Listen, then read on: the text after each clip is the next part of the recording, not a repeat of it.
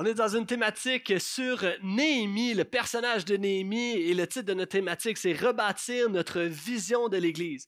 On se rappelle ensemble que après l'exil du peuple juif, le peuple juif a été déporté, arraché de euh, leur lieu, de leur terre. Ils sont amenés en Babylone. La Jérusalem, leur ville natale, a été rasée, détruite. Et ensuite de ça, Néhémie, des années plus tard, va appeler les gens à l'action, à revenir. Ils vont avoir la permission de revenir dans leur ville natale, à Jérusalem, et, ça et rebâtir cette ville-là. Ça se trouve environ dans les 440 avant Jésus-Christ. Ils vont rebâtir des murailles, rebâtir la ville, mais c'est bien plus qu'une ville et des murailles qu'ils vont rebâtir. Ce qui va être rebâti, c'est littéralement un peuple un peuple qui va être euh, rebâti. C'est des protections pour les gens. On s'entend, des murailles, c'est pour protéger. OK, est-ce que vous êtes tous là? ça, fait du sens jusqu'ici. Donc, des murailles, ils rebâtissent pour protéger les gens, protéger leur maison. Ils rebâtissent aussi pour la dignité de leur peuple. Parce qu'un peuple qui vit dans une ville sans murailles, ce n'est pas une ville pour que ça ait une ville qui a du sens, il faut qu'il y, ait des murailles, des protections, et ainsi ils pouvaient établir un circuit de marché et de marchandage. Alors, ça prend des murailles. Et troisièmement, parce que le peuple de Dieu est le peuple de Dieu, et lorsqu'il n'a pas de murailles, n'a pas de protection, c'est un déshonneur pour Dieu. Alors, pour rendre honneur à Dieu, Néhémie est appelé à bâtir les murailles. Maintenant, à quoi ça sert des murailles? C'est quoi leur fonction? Je l'ai dit, ça protège des ennemis. Ça protège des ennemis. Maintenant, pourquoi tu me parles de ça? Euh, on est 2400 ans plus tard. Parce qu'encore aujourd'hui, nous avons, nous avons besoin d'être protégés en tant que croyants. Parce qu'Éphésiens 6 va nous dire que nous n'avons pas à lutter contre des êtres de chair et de sang, mais contre les puissances, les pouvoirs de ce monde des ténèbres, contre les esprits du mal de ce monde céleste. La réalité, c'est que chacun d'entre nous, on est spirituellement attaqué de tout bord, tout côté. Croyant, pas croyant, il y a quelqu'un qui se bat contre toi. Que tu le saches ou pas, il y a quelqu'un qui se bat contre toi, contre ton âme, pour avoir ton âme. Alors nous croyons que la bataille est encore présente et encore le combat est spirituel. Maintenant, on, bâtit pour protéger contre justement l'ennemi, mais ces murailles-là, c'est intéressant parce qu'en Jean euh, euh, en Jean en fait, quand il va écrire l'Apocalypse au chapitre 21, on voit qu'à la toute fin, il va voir l'Église, il va la voir entourée d'une haute et grande muraille. Apocalypse 21, verset 12. Entouré d'une haute et grande muraille. L'Église a une muraille, offre une protection. Et Jésus va même aller dans ce sens-là lorsqu'il va parler du rôle de l'Église en Matthieu 16. Il va dire que l'Église est là pour protéger de la mort spirituelle et deuxième fonction, pour donner l'autorité. Elle a l'autorité de protéger le témoignage de Jésus en reconnaissant qui sont les véritables disciples de Jésus. Alors l'Église locale est comme cette muraille. L'Église locale offre cette protection pour le croyant et l'Église locale protège le témoignage de Jésus en, euh, en désignant qui sont les vrais disciples de Jésus. Est-ce que vous me suivez? Est-ce que vous êtes toujours là? Amen. All right. Et on se retrouve donc, c'est notre rôle au portail de protéger spirituellement nos maisons, parce que Néhémie bâtissait les murs autour, la muraille autour de leur maison nous avons cette, responsabilité au portail de protéger spirituellement nos maisons et de préserver le témoignage de Jésus. Amen? All right. Et là, on atterrit dans Néhémie chapitre 3, notre texte de ce matin. Et alors que tu tournes ta Bible, si tu en as une, tu peux aller en Néhémie chapitre 3. Et j'aimerais te parler d'un lieu et peut-être que tu réfléchis à ce lieu. OK? Essaie de deviner de quel lieu je parle. Un lieu où tous sont accueillis un lieu où une famille y réside, un lieu protégé, sécuritaire, un lieu sûr, un lieu où les générations se côtoient, un lieu uni coûte que coûte, un lieu chaleureux, un lieu paisible. Quel est ce lieu? Il y a deux réponses qui se font aller, des maisons et l'Église. Et c'est effectivement les deux réponses. La manière que je décris ça, la beauté d'un lieu chaleureux, un lieu où les générations se côtoient, un lieu protégé, un lieu sûr, c'est la maison chez vous, mais c'est aussi l'Église.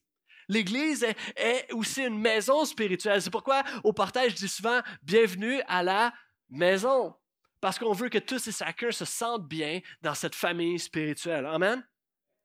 Et c'est pourquoi nous sommes appelés à rebâtir notre vision de l'Église parce qu'elle a un rôle important pour nos maisons. Le titre de mon message ce matin, c'est Rebâtir devant nos maisons. Verset 1, on se lance. Le grand prêtre, Eliashib, s'est levé avec ses frères, les prêtres, et ils ont reconstruit la porte des brebis. Ils l'ont consacrée et ont posé les battants de la porte. Ils ont consacré la muraille jusqu'à la tour de Méa et jusqu'à celle de Ana, OK, je m'arrête ici. Imaginons juste un instant, il y a Jérusalem qui est un peu euh, sur un, plateau surélevé, entouré de, vallées autour d'elle. Et euh, ça, c'est la géographie.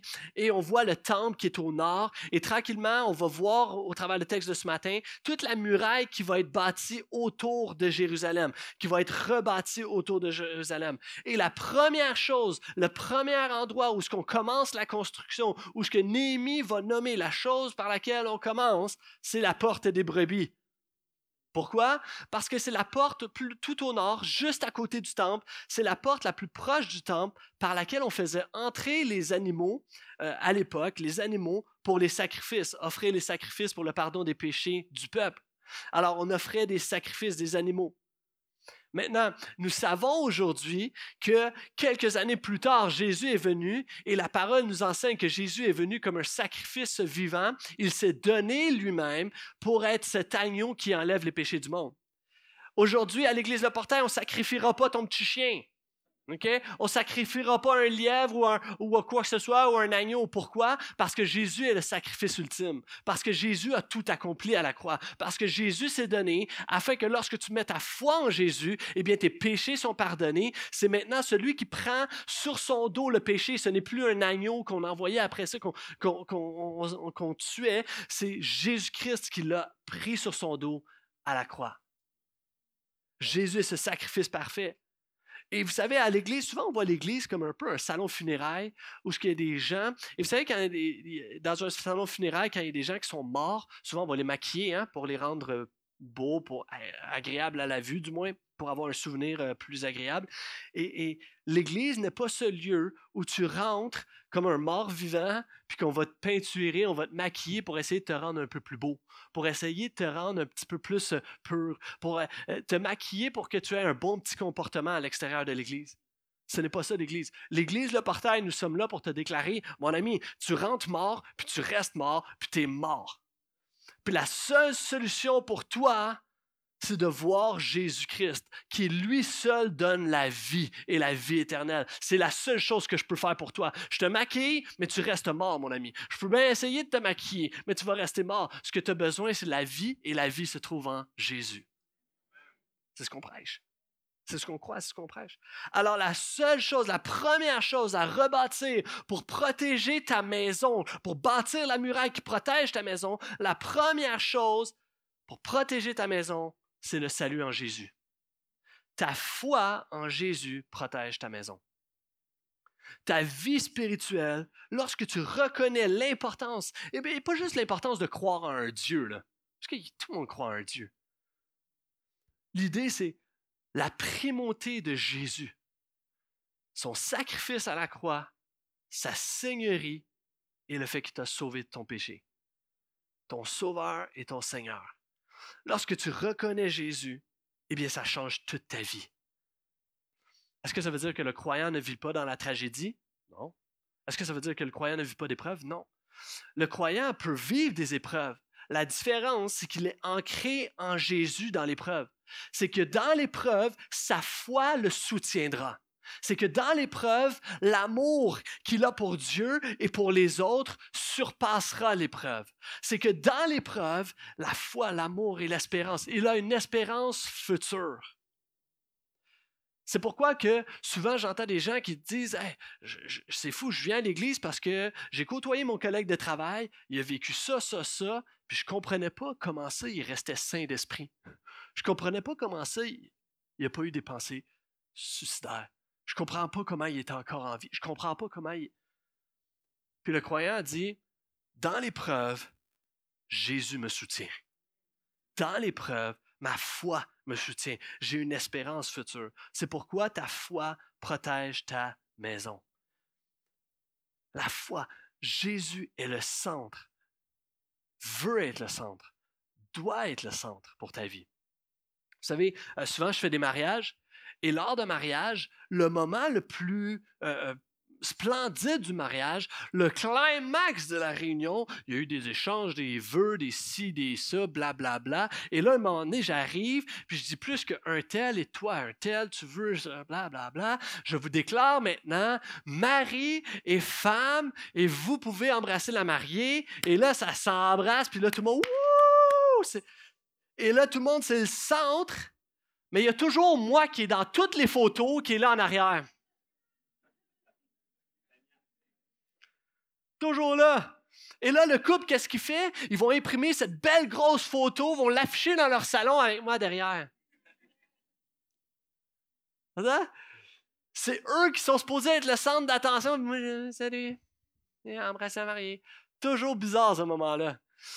Vous savez, la réalité, c'est que dans nos vies, c'est souvent pareil. Où ce qu'on centre toujours tout sur nous, on amène l'attention à nous, moi, être bien moi dans ma peau, mon, mon épanouissement à moi, ma croissance, la croissance de mon entreprise à moi, etc. Moi, moi, moi, alors que le centre de l'attention, ça ne devrait pas être moi, ça devrait être le couple, ça devrait être Jésus-Christ. Souvent, on oublie c'est qui le centre de l'attention. Jésus nous amène et mérite le centre de l'attention. Et au portail, ce qu'on veut faire semaine après semaine, c'est te rappeler la centralité de Jésus et ce qu'il a fait pour toi. Amen? OK, on continue, verset 2.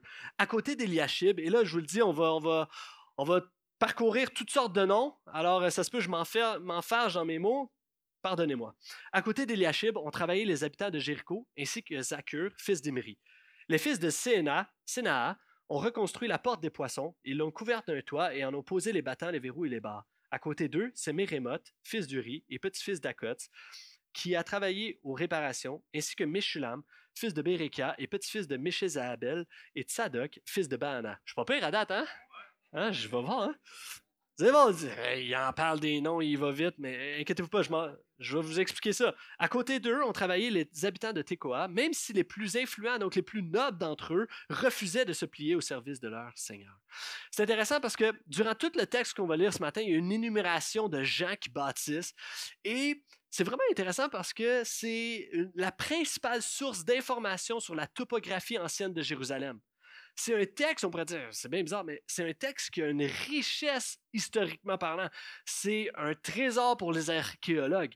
Et encore aujourd'hui, plusieurs recherches et se basent sur ces textes-là pour situer la Jérusalem ancienne et font des découvertes archéologiques encore aujourd'hui à cause de ça. En fait, c'est pas juste une histoire de fées de ce que je vous raconte. C'est c'est un récit qui a vraiment pris place et qui est démontré historiquement parlant aussi. C'est intéressant. Et on voit au travers de cette énumération-là, dans tout le texte, tout le chapitre, une énumération de 43 personnes ou groupes de personnes qui vont bâtir les uns à côté des autres. Avez-vous remarqué? À côté d'un, à côté d'eux, à côté d'eux. Mon point est suivant. Les uns et les autres protègent ta maison. Alors qu'ils bâtissent devant leur maison, sont une famille à côté de l'autre. Mon point est suivant. Et là, ici, on ne parle pas, je ne veux pas parler seulement de famille, je parle de gens de foyer. Chaque maison est protégée, puis les uns à côté des autres, ils bâtissent. Chaque foyer qui est bâti, représenté ici, est protégé par la muraille. Les uns et les autres protègent ta muraille. Mon ami, tu n'es pas seul. Tu n'es pas seul. Il y a des gens autour de toi. Ce n'est pas juste une question de famille, c'est une question de chacun d'entre nous. Il y a des gens un à côté de l'autre. Et peut-être que tu es le seul croyant dans ta maison et j'aimerais te dire, tu n'es pas seul. Il y a quelqu'un à côté de toi. Regarde à côté de toi, il y a vraiment quelqu'un. Il y a le mur, puis l'autre bord, il y a aussi quelqu'un. Il y a vraiment quelqu'un. Et c'est une source de paix de savoir que tu n'es pas le seul à vivre tes défis. Dernièrement, on était au parc avec les enfants, puis euh, mon épouse parlait avec une maman, tout ça, puis commence à jaser ensemble. Les enfants jouent ensemble. Ça jase, ça jase, puis il y a un peu le lien de confiance qui est là. Puis, à un moment donné, la mère, elle commence à poser des questions à Sarah, puis lui dit Ah, toi, tes enfants, là, parce qu'il y en a deux qui ont le même âge, il, fait tout ça? Fais-tu ça des crises? Est-ce qu'il chiale quand il y a de la nourriture?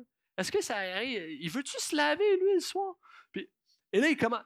Et là, finalement, ma femme, non, non, non, non, on vit toute la même chose parce que nos enfants sont terribles. Et, euh, ben, non, c'est vrai. Mais, euh, et, et, et, finalement, la mère était juste comme, ah, ça fait du bien, ça. On sait que je suis pas tout seul à vivre ces défis-là, mais de l'entendre, ça fait du bien. Vous savez, une des premières choses que je fais lorsque des gens, la plupart des gens que je rencontre, pastoralement, on prend un, café, on jase ensemble, les gens me partagent des fois leurs défis, puis souvent, la première chose que je leur dis, c'est T'es pas tout seul, hein? Tu sais, hein? Avant d'aller n'importe où, avant de parler, avant de jaser, tu sais que t'es pas tout seul, hein? Parce qu'on vit tous les mêmes affaires. Il y a quelqu'un qui a passé au travers de la maladie. Il y a quelqu'un à côté de toi qui a passé au travers vivre avec un enfant, jeune adulte, qui se rebelle, puis qui t'en veut, puis qui te traite de non. Il y a quelqu'un qui l'a vécu à côté de toi. Il y a quelqu'un qui l'a vécu, passé au travers le deuil. Il y a quelqu'un qui l'a vécu, et c'est ça la beauté de l'Église. C'est cet ensemble de gens qui ont vécu des défis, puis un à côté des autres, on bâtit l'Église, on bâtit la maison. Amen. Lorsque je prie, je prie pour ta famille. Lorsque je sers, je sers ta famille. Lorsque on voit des baptêmes comme ça s'en vient à l'église de Portant, on va baptiser des gens. Lorsqu'on baptise des gens, ça inspire ta famille, pas juste la mienne. Lorsque je donne financièrement, je contribue pour ta famille aussi. Lorsqu'on chante à l'église et que tu entends tous les gens qui chantent avec toi, ça motive pas juste moi, ça motive ta famille aussi. Les uns les autres pour ta famille. Et c'est pourquoi c'est important les relations à l'Église. On en parle souvent et là, je veux juste te parler des petits groupes 30 secondes. Et là, je sais qu'il y en a, t'es tanné de m'entendre parler des petits groupes. Là, tu te mets à off. OK. Laisse-moi rappeler rapidement, c'est quoi les petits groupes? C'est 6 à 10 personnes qui se réunissent en semaine. Environ, la plupart, c'est aux deux semaines. Environ pendant une heure, une heure et quart.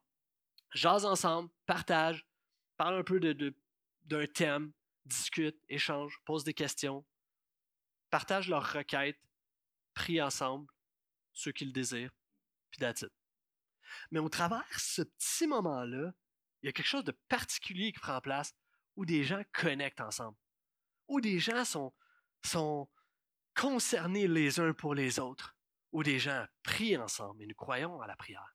Alors, il se passe vraiment quelque chose et je veux vraiment t'inviter à considérer peut-être te joindre à un petit groupe. Et ce matin, je veux juste te présenter les animateurs. Il y a d'abord Sarah Decilly. Est-ce que Sarah est encore là? Était la première réunion? Non, Sarah Decilly n'est plus là. Sarah, euh, elle fait son petit groupe les mardis soirs Hey, Sarah! Sarah fait euh, son petit groupe au portail les mardis soirs, ici même, à chaque deux semaines. Donc, si ça t'intéresse, tu peux aller voir Sarah aussi pour t'inscrire directement. Euh, il y a aussi les mercredis soirs avec euh, Stéphane qui n'est pas là. Il est en train d'attendre son bébé d'une seconde, d'une journée à l'autre. Donc, Stéphane, lui aussi, c'est aux deux semaines et son petit groupe prend place en ligne. Il y a David Hernandez qui est là. David, tu peux peut-être saluer les gens. David Hernandez qui est là. Il y a son petit groupe, lui aussi, aux deux semaines en ligne aussi. Donc, si ça vous intéresse, il est là. vous pouvez joindre son groupe. Les jeudis soirs, si vous préférez, les jeudis soirs, il y a Edlin. Edlin, qui est. Ah, Edlin, Edlin qui est là. ah, il est toujours. Hey, tu m'as mélangé, t'es plus assis là, là. Je sais pas quoi faire. Edlin, que vous connaissez, qui est là, il fait son petit groupe aux deux semaines au portail, lui aussi. Donc, ça vous intéresse, les jeudis soirs aux deux semaines. Sophia, son épouse aussi, qui fait un petit groupe euh, euh, seulement pour les femmes. Donc, les femmes se retrouvent ensemble et ça prend place en ligne. Et finalement, il y a Jacqueline Cormier et Georges. Jacqueline et Georges qui sont là aussi à l'arrière. Jacqueline et Georges qui ouvrent, euh, aussi font leur petit groupe les samedis matins en ligne. Donc, si ça vous intéresse, joignez-vous à un portail, à un petit groupe. Des samedis matins, les samedis matins, ils ont changé leur date, effectivement. Les samedis matins maintenant, donc euh, si ça vous convient et si ça vous intéresse de vous joindre à un petit groupe pour découvrir justement ces relations-là, les uns les autres qui bâtissent avec euh, la muraille. Un autre élément qui est intéressant, c'est qu'on voit des gens de Jérusalem, évidemment, qui bâtissent devant leur propre maison, mais on voit des gens aussi qui viennent des autres villes environnantes Il y a des gens qui viennent de Jéricho qui viennent pour bâtir.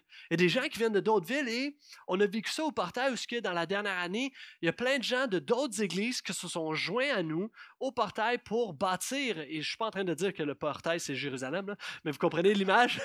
c'est que des gens se sont joints de l'extérieur pour bâtir l'église Le Portail avec nous, être dans la même mission que nous. Et on veut juste vous accueillir. On est reconnaissant pour les gens qui se sont ajoutés au portail. Bienvenue. On est content de bâtir la mission avec vous. Est-ce qu'on peut juste les accueillir?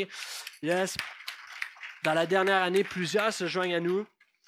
Et vous savez, on ne fait pas l'Église pour que des croyants viennent à notre Église. On fait pas, c'est pas notre raison première de notre Église. Nous faisons l'Église parce que nous sommes en mission dans notre quartier d'abord et avant tout, et on veut que des gens qui ne connaissent pas Jésus viennent entendre la bonne nouvelle qui est Jésus. Amen. Mais on est heureux d'accueillir des gens qui vont bâtir dans cette même mission-là. Et nous sommes unis ensemble dans cette même mission-là. Cette mission qui est plus grande que nous-mêmes. Puis au travers ça, il y a les gens de Tekoa, on a vu, les plus nobles, qui eux disent Oh non, ça ne me tente pas de travailler. On, l'a vu.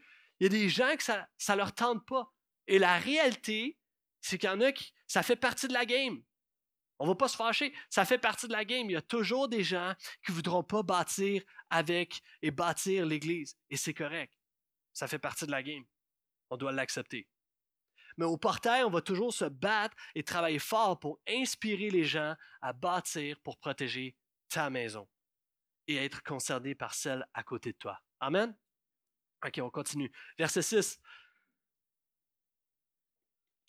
Yoyada, fils de Paséac, et Milchulam, fils de Bézodia, ont réparé la vieille porte. Ils l'ont couverte d'un toit et en ont posé les battants, les verrous et les barres. À côté d'eux, c'est Mélatia, le Gabaonite, qui a travaillé aux réparations. Je m'arrête ici. Il y a un mot qui revient constamment et c'est réparer. Ils vont réparer la vieille porte. Néhémie, on pourrait croire qu'il bâtit une nouvelle muraille. C'est la nouveauté, le jeune flamboyant Néhémie, le leader.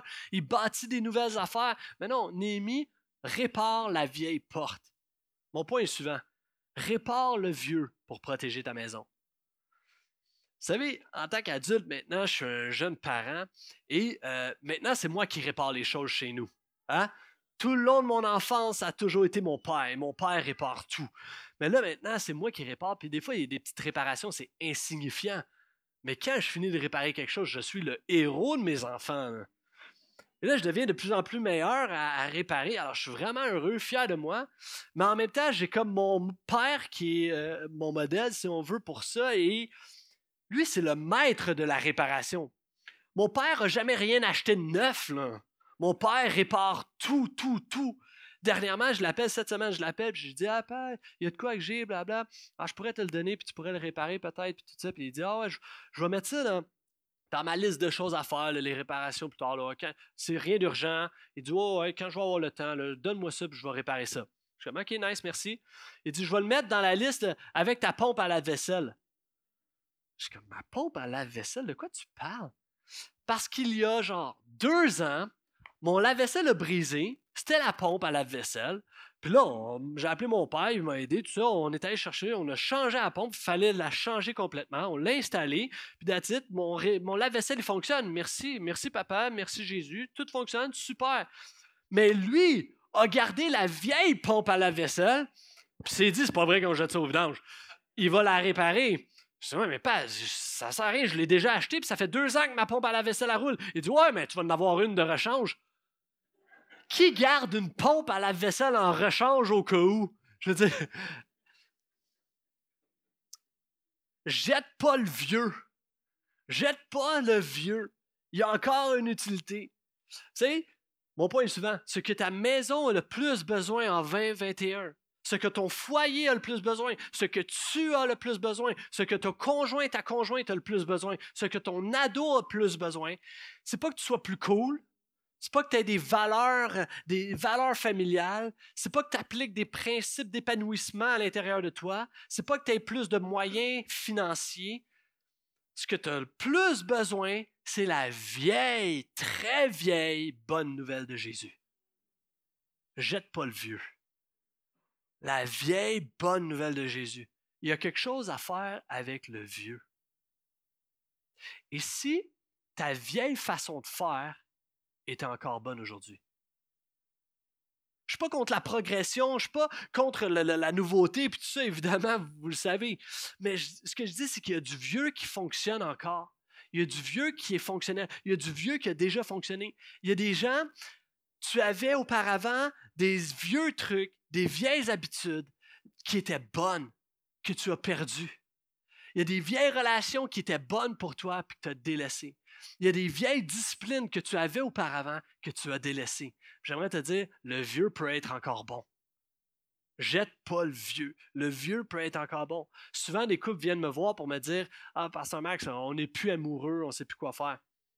On s'aime plus. J'ai déjà entendu ça. Ça arrive. Je dis OK, mais si l'amour, c'est pas juste des feelings, puis c'est des actions, ce que nous croyons, l'amour, c'est une démonstration, c'est des actions concrètes, c'est pas juste des papillons dans le ventre. Alors, quelle action tu faisais auparavant que tu ne fais plus aujourd'hui? Ah, ben avant, on soupait euh, souvent ensemble. OK, ben recommencer à souper ensemble. Ah, avant, on écoutait des. Là, on est tout le temps séparés dans la maison. Là. Avant, on écoutait, on écoutait à la TV ensemble. Écoutait à la TV ensemble. Ah, avant, on s'entraînait ensemble. Entraînez-vous ensemble. Et si les actions qui ont, gagné, qui ont été source d'amour, ce qui a déjà fonctionné, si tu les remettais en place dans ta vie, dans votre vie, ce que je dis, c'est que le vieux est encore bon. Et je parle pas juste de la personne à côté de toi, là. Jette pas le vieux, là. Sois bien avec le vieux. Il est encore bon. Et c'est d'être bien. Et j'aimerais juste dire à, des gens qui sont peut-être célibataires dans la salle, euh, c'est d'être bien avec ce que tu as. D'être bien avec ce que tu as. Avant, de, avant d'espérer à, trouver et à avoir une occupation double, euh, sois, sois bien avec l'occupation simple que tu as. Est-ce que tu me suis? Assure-toi d'avoir que la bonne vieille nouvelle de Jésus soit, soit encore vraie en toi, vivante en toi et qu'elle fasse son œuvre en toi. Amen? All right. Je continue. On enchaîne des noms et des noms des gens qui bâtissent ensemble. On arrive au verset 12. À côté d'eux, encore une fois, a travaillé Shalom, fils d'Aloshech, chef de la moitié du district de Jérusalem, accompagné de ses filles. Les filles bâtissent aussi. On voit le leader qui est là, mais il travaille avec toute sa famille. Ils sont toutes impliqués. J'aimerais te dire, pour protéger ta maison, Amen, ça prend aussi l'engagement de toute ta famille. Amène ta maison dans l'affaire. Que tous y participent, que tous participent à la, la bâtir l'Église locale, que tous participent. La foi, l'Église, c'est pas juste une affaire d'adultes. On le voit les dimanches matins, à la première réunion, nos, nos locaux pour clics sont remplis. L'affaire, l'Église, la foi, c'est pas juste une affaire d'adultes. On, y croit. On croit que les enfants vivent quelque chose dès leur jeune âge. On croit à ce que Jésus est arrivé dans la foule puis a dit non, laissez venir à moi les petits enfants. Si c'était vrai il y a 2000 ans, c'est encore vrai aujourd'hui. On y croit. Amen? T'es mieux d'y croire, mon chum. La semaine dernière, on avait un café connexion euh, où on a accueilli 15 à 20 personnes des personnes qui se joignent au portail ou qui se joignent, qui veulent en savoir plus sur Jésus. Gloire à Dieu. Une quinzaine, vingtaine de personnes qui se joignent au portail Terrebonne. Puis il y avait plein d'enfants.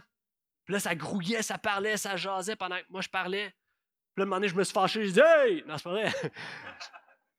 non, au contraire, parce que justement, l'Église, c'est ça, c'est la famille, c'est correct, ça fait partie de la game. Puis ce matin, il y a même des jeunes qui sont là et c'est correct, ça fait partie de l'Église. Amen?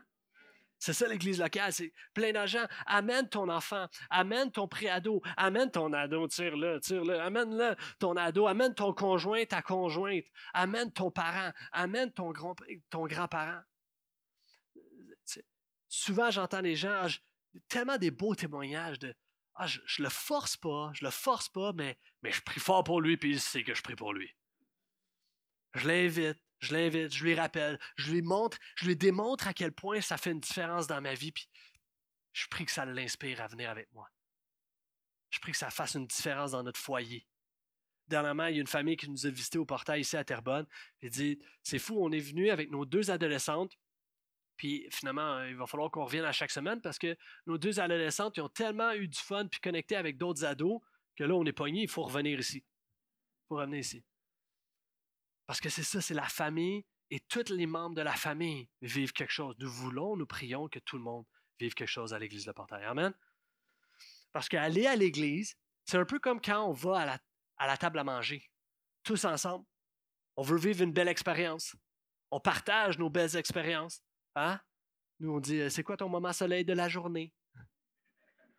Et quand on vient ici, on, on partage une belle expérience ensemble. Il se passe quelque chose, c'est beau, c'est bien. J'ai jamais vu quelqu'un sortir de l'église puis ah non, j'ai pas aimé ça, c'était plate, je t'ai puis c'est une mauvaise expérience. Non, non, non. On vit quelque chose de beau. Il y, a, quelque chose de beau qui prend place à chaque semaine. On est tous là. Tous les membres de la famille sont là. On reçoit une nourriture. Nous croyons que la parole nous nourrit. Amen. On peut inviter des gens parfois. On invite des gens à venir à la table. Puis après ça, un coup que c'est terminé, qu'est-ce qu'on fait? On lave la vaisselle, puis on recommence. C'est ça les super en famille. c'est ça l'Église aussi. Vous allez quitter, puis cette semaine, on va laver les affaires, puis on recommence la semaine prochaine. C'est ça l'Église, c'est une famille qui se réunit autour d'un repas. Amen? Ok, on continue. La porte de la vallée, verset 13, a été réparée par Hanun et par les habitants de Zanoak. Ils l'ont reconstruite et en ont posé les battants, les verrous et les barres. Ils ont fait de plus 500 mètres de mur jusqu'à la porte du fumier. C'est Malkia, fils de Récab, chef du district de Beth Akéram, qui a réparé la porte du fumier. Il l'a reconstruite et en a posé les battants, les verrous et les barres. Shalom réparait la porte de la source, il l'a reconstruite, l'a recouverte d'un toit et en a posé les, les battants, les verrous et les barres. De plus, il a fait même le, mur du bassin de Siloé, près du jardin du roi, et a poursuivi son travail jusqu'aux marches qui descendent de la ville de David. On voit vraiment toute la progression de la muraille. Et ce qui est intéressant, c'est au verset 13 et 15, on voit qu'il y a des gens qui en font encore plus. De plus, de plus. Ils font plus que le nécessaire. Mon cinquième point ce matin, c'est que l'Église fait le 500 mètres de plus pour protéger ta maison. On dit souvent le 1000 de plus, mais le texte nous dit fait 500 mètres de plus. L'Église fait le 500 mètres de plus qui va protéger ta famille. Je crois qu'il y a des bénédictions que l'Église amène, qui te protègent ta famille, que tu ne vois pas. Il y a des choses qu'on ne voit juste pas. L'impact et l'influence que l'Église locale sur ta famille, il y a des répercussions que tu ne vois pas. Imagine juste un instant les gens, vous savez, les grandes cathédrales, les grandes églises catholiques, qui ont pris des centaines d'années à bâtir. Quand tu regardes Notre-Dame, qui a pris, je pense, 400 ans à bâtir, celui qui a posé la première pierre, la première brique, là, il n'a jamais vu la fin de ça. Y a-tu déjà pensé? Il n'a jamais vu la, la, fin de son travail. Il a travaillé toute sa vie pendant 30 ans sur le chantier. Il n'a rien vu. Et la réalité, c'est que chacun d'entre nous, à force de bâtir, il y a des répercussions beaucoup plus grandes qu'on ne voit juste pas. Qui aurait cru, il y a 40 ans, lorsque notre église à Laval, euh, et même à l'époque était à Saint-Eustache, l'église évangélique de la Rive-Nord dans le temps a, a, été bâtie pour la première fois. Qui aurait cru tout le développement et tout le rayonnement que ça aurait au Québec? Jusqu'à aujourd'hui, ici à Terrebonne. Il y a des choses que nous sommes en train de bâtir, des briques que nous posons qui ont un plus grand, euh, plus grand impact que ce qu'on réalise.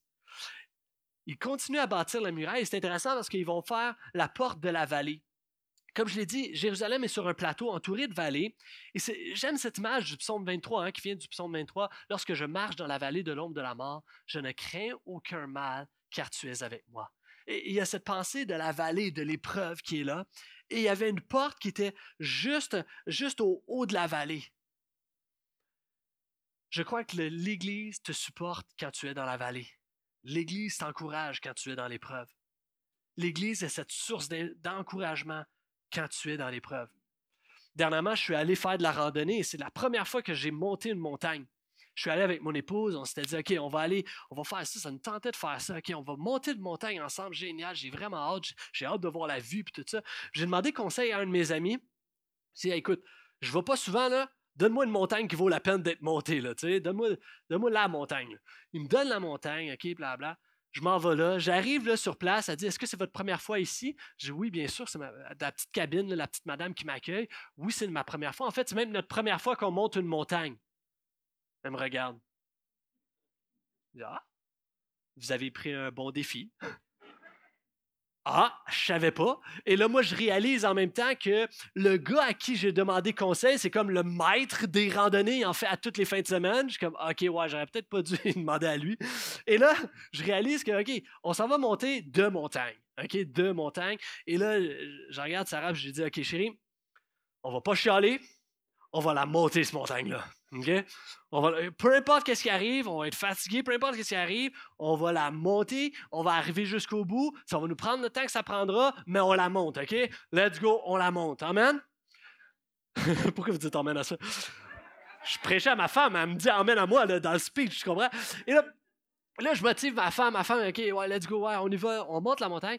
Et vous savez, ça ressemble à ça les dimanches matins, où qu'à chaque semaine, on te prêche, je prêche mes tripes pour te dire, hey, peu importe qu'est-ce qui arrive cette semaine, peu importe les épreuves que tu passes au travers, lâche pas, tu vas la monter, ta montagne. Tu vas passer au travers l'épreuve. Regarde, on est là, on bâtit la porte, même dans ta vallée, on est là, l'église locale est faite pour être avec toi, te supporter même dans l'épreuve. Amen? Là, c'est le temps de dire Amen. Yes la porte de la vallée, la vallée.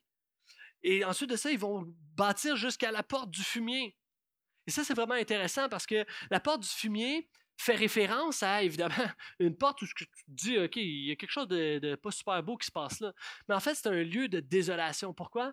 Parce que des centaines euh, d'années auparavant, c'était un lieu où que des religions païennes se réunissaient là puis offraient des sacrifices d'enfants, des sacrifices humains à leur Dieu.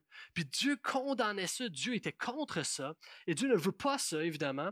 Et euh, euh, il y avait ces sacrifices-là, alors Dieu condamnait ça. Et plus tard, pour, le peuple de Dieu, c'est devenu un lieu euh, de... c'était littéralement le dépotoir. Parce que c'était un lieu tellement de désolation et qu'il y avait tellement de mauvaise. Puis on dit, on va faire la dompe, là. puis on commençait à déposer leurs déchets, et même qu'ils avaient l'habitude de flamber leurs déchets et ça restait toujours en feu parce que des déchets, ça, ça flambe tout le temps pour que ça reste dans le fond, pour qu'il flambe, ça reste dans le fond. Alors, c'était un lieu où que ça puait, c'était dégueu, c'était la dompe, c'était le dépotoir, puis c'était là que euh, ça flambait tout le temps. Et c'est là que Jésus, des années plus tard, Jésus, lorsqu'il fait euh, euh, allusion à la géhenne, hein, lorsqu'il fait allusion à l'enfer, il parle de ce lieu le dépotoir. Il fait référence à cette image, cette image du dépotoir, puis il dit, voici, il y a euh, euh, ce dépotoir-là, c'est comme l'enfer. C'est ce qui fait allusion, c'est l'image qui est tirée de là, du dépotoir de Jérusalem. Mon point est suivant. L'Église travaille, fait tout, prêche, travaille, tout, pour que ta famille évite l'enfer. Et, et, je vais aller rapidement parce que je ne veux pas... Mais la réalité, c'est que je crois qu'il y a une vie éternelle en Jésus. Mais je crois aussi qu'il y a sans Jésus une mort éternelle. Et l'Église de Portail va toujours prêcher pour que tu prennes, tu vois la vie éternelle en Jésus. Tout simplement. nous voulons la vie pour toi. Alors, l'Église va, va faire, va bâtir tout ça, le message de la mauvaise nouvelle pour qu'il soit compensé par le message de la bonne nouvelle de Jésus. Parce que s'il n'y aurait pas de nouvelles, de mauvaises nouvelles, il n'y aurait pas de bonnes nouvelles. La bonne nouvelle, c'est que Jésus vient réparer la mauvaise nouvelle. Il y a un proverbe africain qui dit que ça prend un village pour élever des enfants. Croyons que ça prend une église pour élever une famille dans la foi. Et c'est ça le rôle de l'église, protège, fait le 500 mètres de plus pour protéger toute ta famille. On continue, verset 16. Derrière lui, c'est Néhémie. J'arrive à la fin. C'est Néhémie, fils d'Asbuc, chef de la moitié du district de Bethsur, qui a travaillé aux réparations. Il est allé jusqu'en face des tombeaux de David, jusqu'au bassin artificiel et jusqu'à la maison des hommes vaillants. Derrière lui ont travaillé les Lévites sous la direction de Réhum, fils de Bani. Derrière lui ont travaillé leurs frères. Derrière lui, Baruch, fils de Zabaï, s'est montré plein d'ardeur, plein de ferveur. Il a réparé une autre partie. Derrière lui, derrière lui ont travaillé les prêtres qui habitaient la plaine. C'est intéressant parce qu'on passe d'un langage qui dit à côté de lui, à côté de lui, à derrière lui, derrière lui. Et mon point est souvent l'Église protège tes arrières. Il y a une expression en anglais qui est difficilement traductible, mais qui dit I got your back. J'ai tes arrières. J'ai tes arrières. Ça me fait me passer un peu comme, je sais pas si c'était le même dans, euh, à la première réunion, il me regardait croche, là, mais à la petite école, nous, il y avait des, petits bums, les, les petits tannants, là eux, là, ils disaient Ah, moi, j'ai un backup. Puis un backup, en fait, c'était genre ton grand frère ou quelqu'un que tu connaissais qui protégeait tes arrières. Puis le plus tannant de l'école, il pouvait faire plein de niaiseries, puis tout ça, puis achaler les autres. Il s'en foutait. Pourquoi? Parce qu'il avait un bon backup. C'est que son frère le protégeait. Son frère, peu importe ce qui arrivait, il savait que son grand frère venait. J'aimerais te dire, l'Église est ton backup.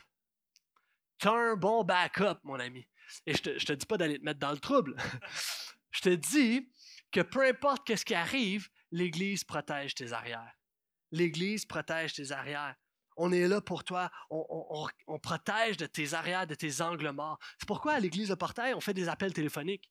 Ah, moi, j'appelle, des gens, il y a une équipe qui est là. Ça se peut que vous receviez m'emmener un appel téléphonique de quelqu'un, d'un membre de l'équipe qui veut juste prendre soin de vous. Hey, comment ça va? Comment ça va? Juste pour assurer que, hey, t'es correct? T'as quelqu'un à côté de toi? Il y a quelqu'un, j'ai tes arrières. On s'appelle, on prend soin des uns des autres. C'est de te faire voir les angles morts dans l'amour, pas dans le jugement. Parce que vous savez, à l'Église de Portail, on ne confronte pas tes choix de vie, on confronte le péché. On veut t'amener à suivre Jésus. Lorsqu'on prêche la parole, on la prêche entièrement. On couvre tes angles morts par la parole aussi. Vous savez, souvent, il y a des gens qui disent Ah, Pasteur Max, c'est drôle, le message que tu prêché ce matin, on dirait que j'ai jamais entendu ça comme ça. On dirait que tu as prêché quelque chose dans un angle, on dirait on n'en parle pas assez, ou on parle pas souvent de ça, ou j'ai jamais entendu ça. Ouais, tu sais quoi? Dieu, lui, il a pensé à cet angle-là. C'est pourquoi on prêche toute la parole. C'est pourquoi même je prêche une énumération de noms ce matin. Parce que Dieu a pensé à tous les angles.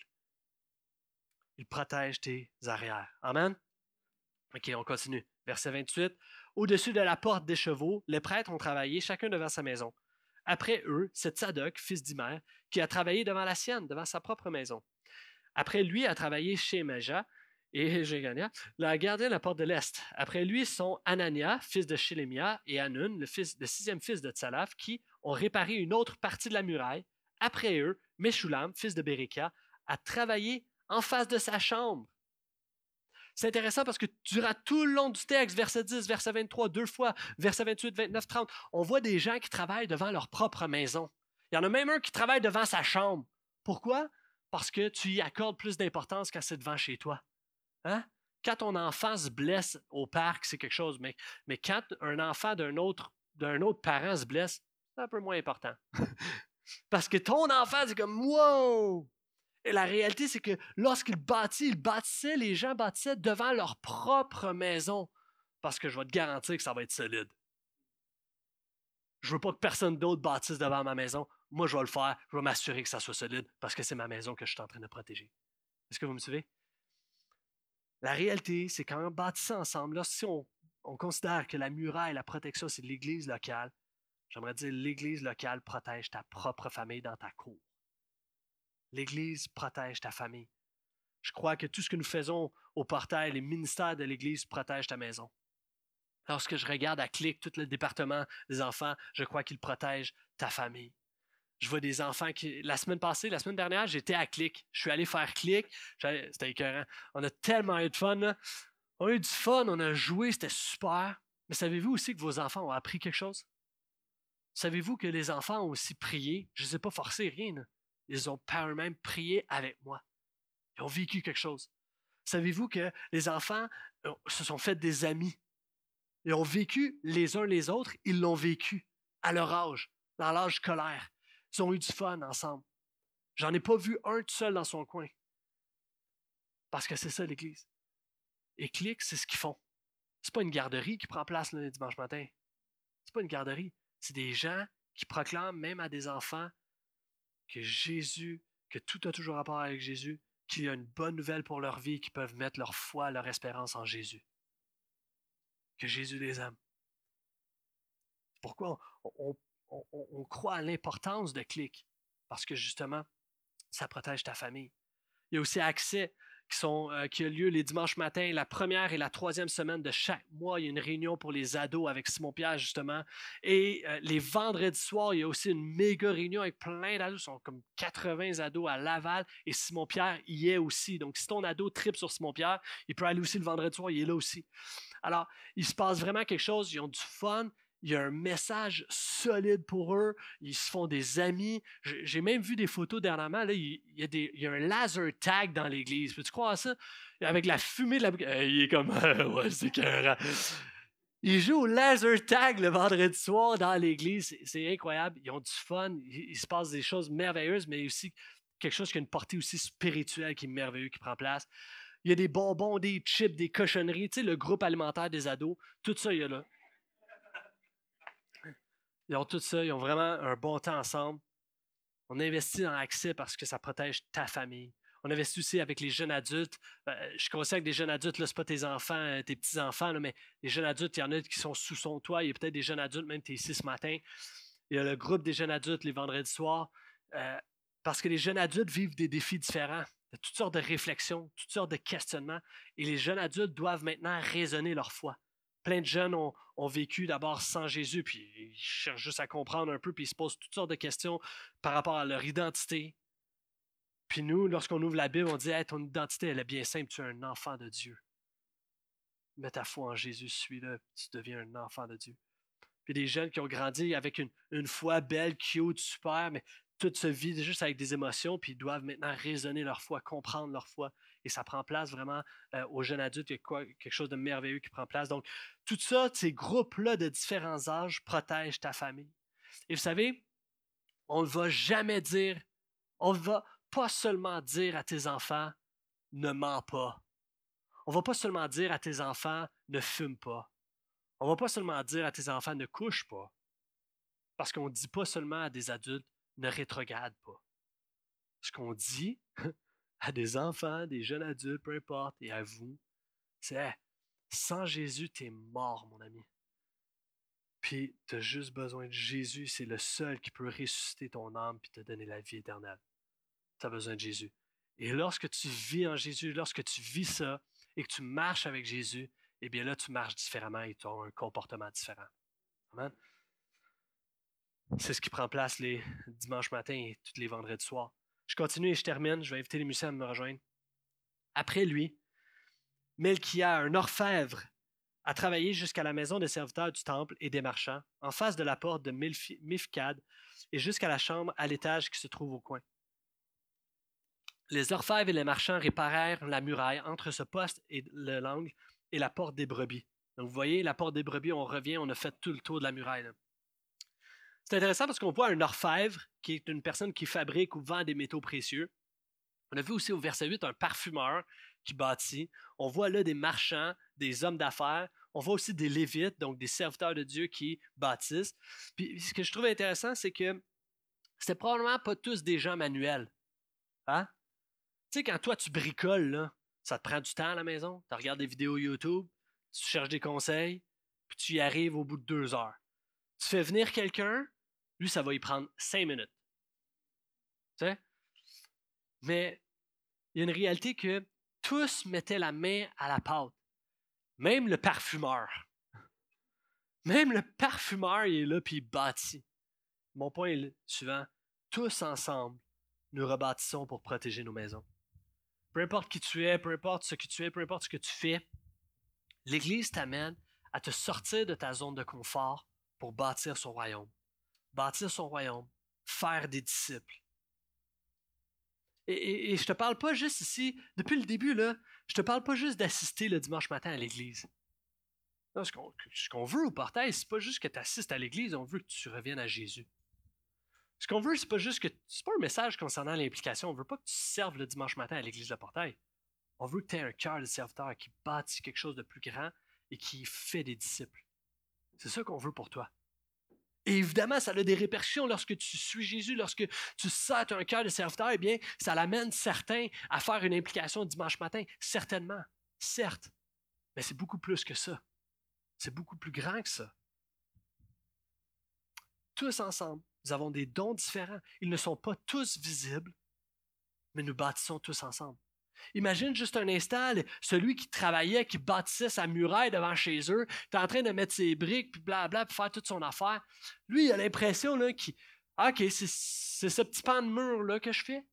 Mais le texte de Néhémie est si important. Pourquoi? Pour nous faire prendre un pas de recul et voir toute la muraille qui est bâtie. Parce que souvent, lorsqu'on s'implique, lorsqu'on s'investit dans quelqu'un, lorsque tu commences à prier pour quelqu'un, lorsque tu es dans un petit groupe, puis tu prends des nouvelles de quelqu'un, puis tu, fais le petit mille de plus pour juste encourager un chrétien ou pour euh, inviter quelqu'un, tu penses à ta petite bout de muraille que tu es en train de bâtir, puis tu te dis, ouais, c'est peut-être pas grand-chose ce que je fais. Ouais, ouais, c'est énorme ce que tu fais, regarde la muraille.